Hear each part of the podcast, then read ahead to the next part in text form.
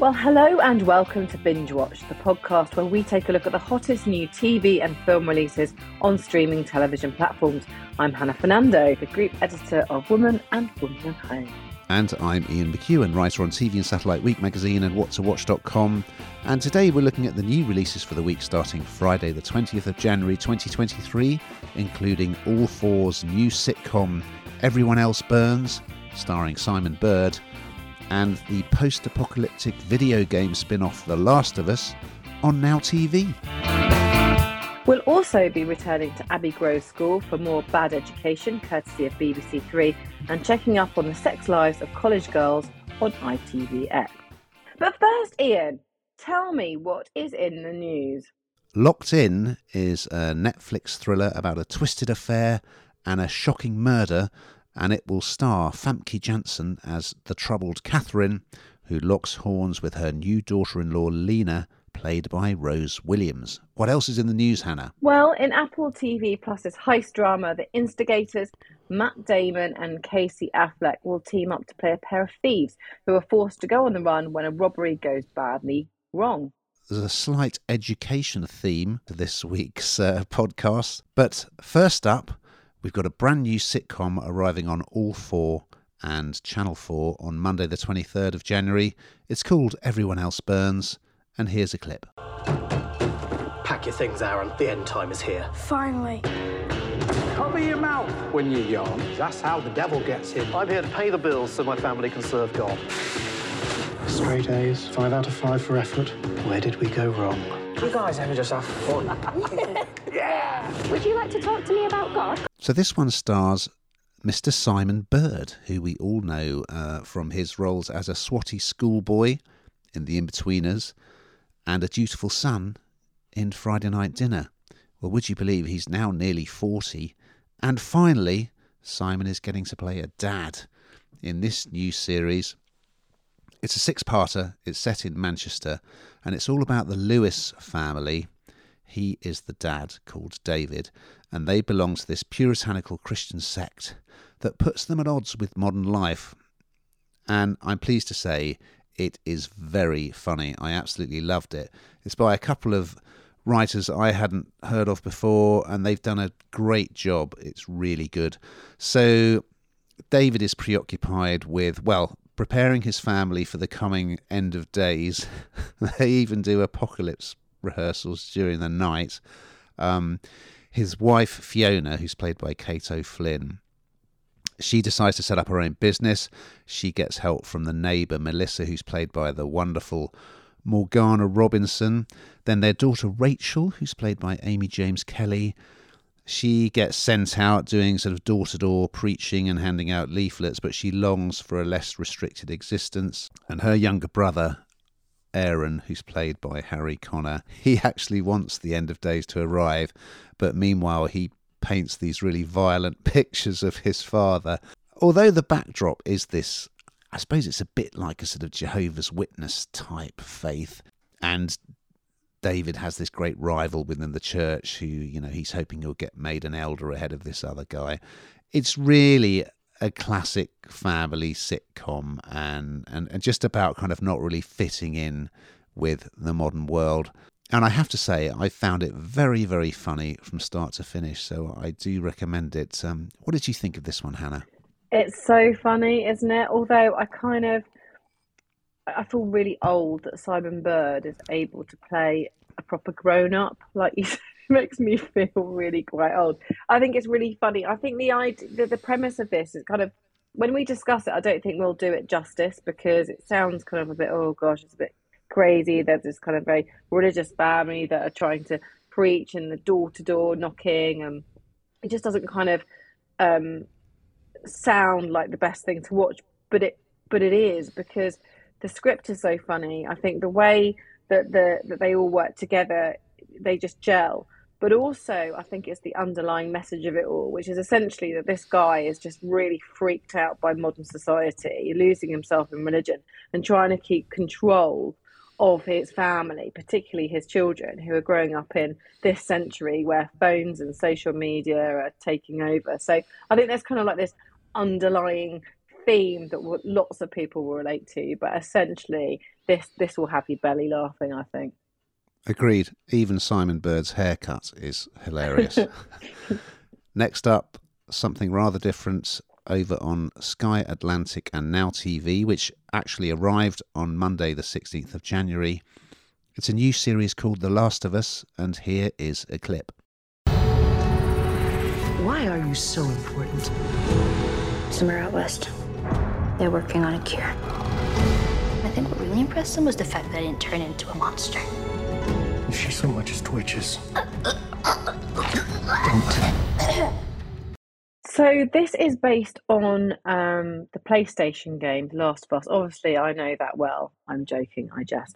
Um, I, I don't really play the PlayStation, but I am told that when this was a game, it was kind of widely thought that actually this would transfer to the screen and, and would lend itself to this kind of live action adaptation, which of course is exactly what's happened. So the game's creator Neil Druckmann has teamed up with Chernobyl writer Craig Mazin to bring this to the screen. And um, to be honest with you, um, I started to watch it probably wrongly um, with a a child in the room.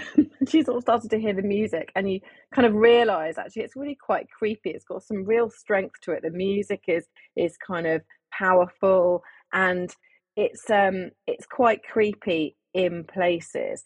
Um it stars the Mandalorian's Pedro Pascal as Joel, and also stars the Game of Thrones um, Bella Ramsey as Ellie. So you know a good a good cast here, and um, it's set in this kind of um, apocalyptic world, and there's this mutated fungus, and it turns humans into into cannibals, and actually weirdly the fungus it takes a while to get to that point. Isn't as scary as you think it is but i say the music and everything around it sort of it's quite jumpy.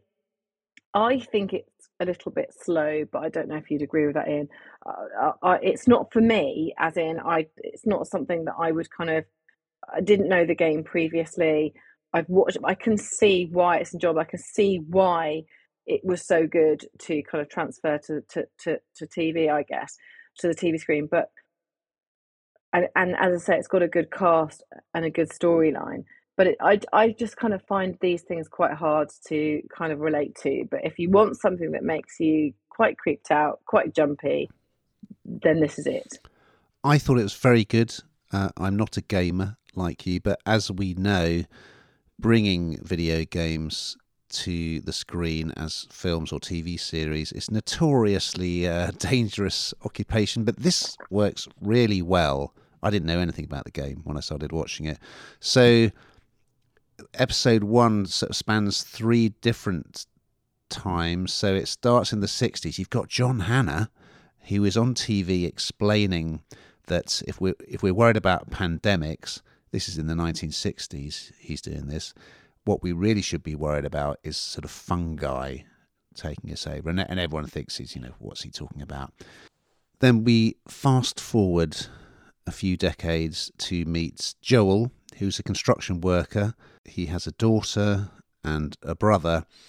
And for me, this is this is the really exciting part of episode one. There's a good slow build up to the fact that something something is not right. Something's going on all the emergency services are out.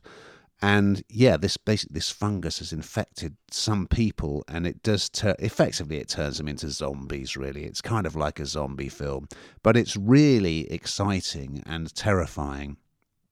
These zombies, yeah, they eat human flesh, and they can move really fast, but they can't really control their bodies. They keep kind of crashing into things and falling over. So that bit is terrific. I kind of wish that had gone for a bit long, but then it it fast forwards another twenty years, and we're in this post-apocalyptic world, which is sort of run by a military dictatorship. Everyone's under curfew. Um, there's like a forbidden zone that you're not allowed to go into in case you get infected. And Joel is he's basically trying to raise enough money to get a truck so that he can go and search for his brother who has kind of gone missing. Um, and in the meantime, he he is teamed up with this teenager who we don't know quite why, but she's very special, and he needs to transport her across America because she could be the savior. So, yeah, I mean, if you like sort of post apocalyptic type stuff and zombie stuff, this is going to be right up your street. I think it's really well done. I think that the characters are really well drawn and very believable especially the teenager is brilliantly played. She's so natural. So um, yeah, highly recommended. Even if you don't like those genres, I think there's plenty to enjoy in this.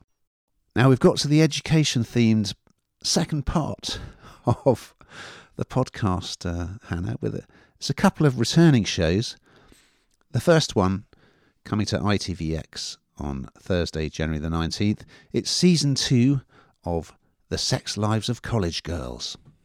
Hey! Hi! How was your Thanksgiving? Hey! Welcome back! Mega Pie is hosting a huge winter Underland party. This is gonna be one of the best nights of I've never seen this many hot, shirtless men in one place. I know, I'm taking screenshots, but with my brain for later. Well, I'll admit I hadn't seen season one, Hannah, so I was quite excited when uh, I put my name down to preview this one. It wasn't quite what I expected. So it's set in a kind of an Ivy League college in America. It's a 10 episode second season, and it's following the lives of these four friends who one's kind of sporty, one is um, gay, but she's kind of in the closet. Uh, then there's another one who's very kind of geeky. And in the previous series, basically they'd kind of informed on some of the guys at the college who were cheating. So we're coming back after Thanksgiving. They're all coming back to this beautiful college, um, but they're sort of persona non grata now because of what happened. And in episode one, I mean, I'll tell you what, college life in the States looks pretty good. they have great parties. So they take part in this, it's kind of called the snow run, where you're supposed to kind of run through the snow in, in your underwear and then you go to a really rocking party at a frat house. So, um, yeah, that's episode one. One of the girls comes up with the idea of putting together an all female comedy group. They're having to deal with the fact that. Um, you know that basically they can't get get to any parties anymore because they've just been sent to Coventry by everyone else. So clearly, it's not really aimed at me.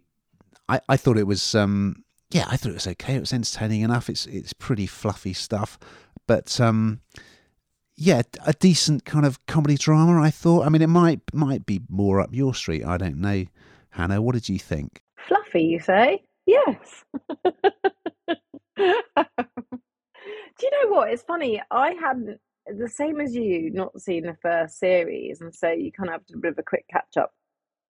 And yes, it, it I think it probably is aimed more at you know me, but even so, I I didn't absolutely love it. It didn't capture me completely. I mean, I think there are lots of strands to it, and it tries to a bit more complex and just the very obvious um, uh, that that you'd expect and, and I suppose the journey of the different girls is relatively interesting. It's quite funny in places, but I think this particular genre is there's a lot that's very good, and so you have to be really, really good for you to go. Yeah, absolutely love that. So I, am not convinced it's something that's going to go down in history as eh, you know when you've got your friends over and saying you you really have got to watch that. I think it's entertaining. It's light entertainment. It, it does appeal to me, but you know, is it is it going to go down in history? I don't think so. Okay, and you may possibly be saying something similar about our next offering, Hannah, which is on BBC iPlayer. It returned on Sunday, the 15th of January. It's Bad Education. And here's a clip. Saying I'm dyslexic, my spelling is on point, bruv. You best put some R E C P T E T E on my name. you guys, I was on Wowcher last night because I'm so skint, and I found this hip hop yoga class called Namastizzle, and I was thinking. Jinx, is that a yoga class or a hate crime? Yeah. So, this is returning for its fourth series on BBC Three, and this is something that I did watch. I didn't have to catch up on. I have watched, and I really did quite enjoy. Although I do know that the critics had a bit of a field day and felt that it was kind of a bit of a the Jack Whitehall show, and he, he was very involved with the script, if not wrote most of it. And and, and I, I kind of get that, but if you like like Jack Whitehall, that's not such a problem. And I think I just kind of accepted that, and it was funny, and it, it was all about him. But of course, in the last series, um, Jack Whitehall part left. You know, he played teacher Alfie Wickers, and he was a bit of a he was just a bit of a woolly, really. I mean, he just got he he was very immature. He's absolutely not the teacher that you'd like your children to have. He was he was just just catastrophically silly at times, and um, the school is in kind of has been in some kind of state for a quite a while now. Abbey Grove School is going to continue, even though sort of him and various other cast members have gone. It, it, really is no closer to passing an Ofsted inspection. Let's be clear about that. It's still in complete um, a complete state. Uh, but the students, there's a new head, uh, and Miss Hoban, played by Vicki Pepperdine. I think if you liked what you liked before, this this is just a.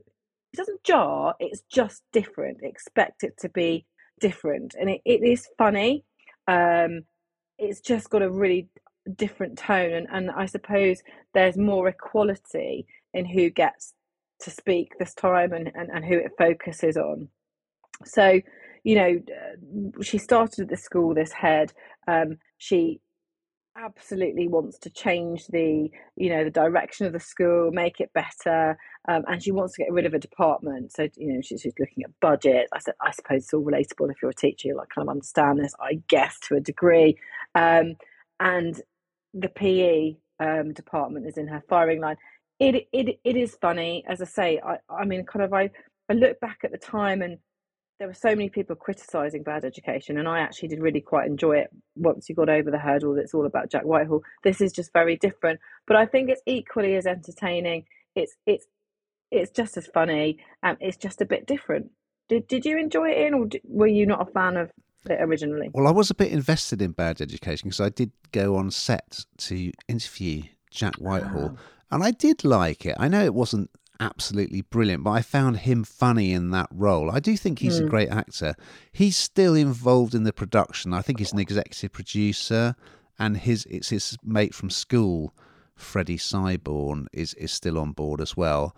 Um, Mathew Horne is still in the cast, but he's no longer the head. He now works in the canteen. Uh, and as you say, Vicki Pepperdine, I mean, she's always great.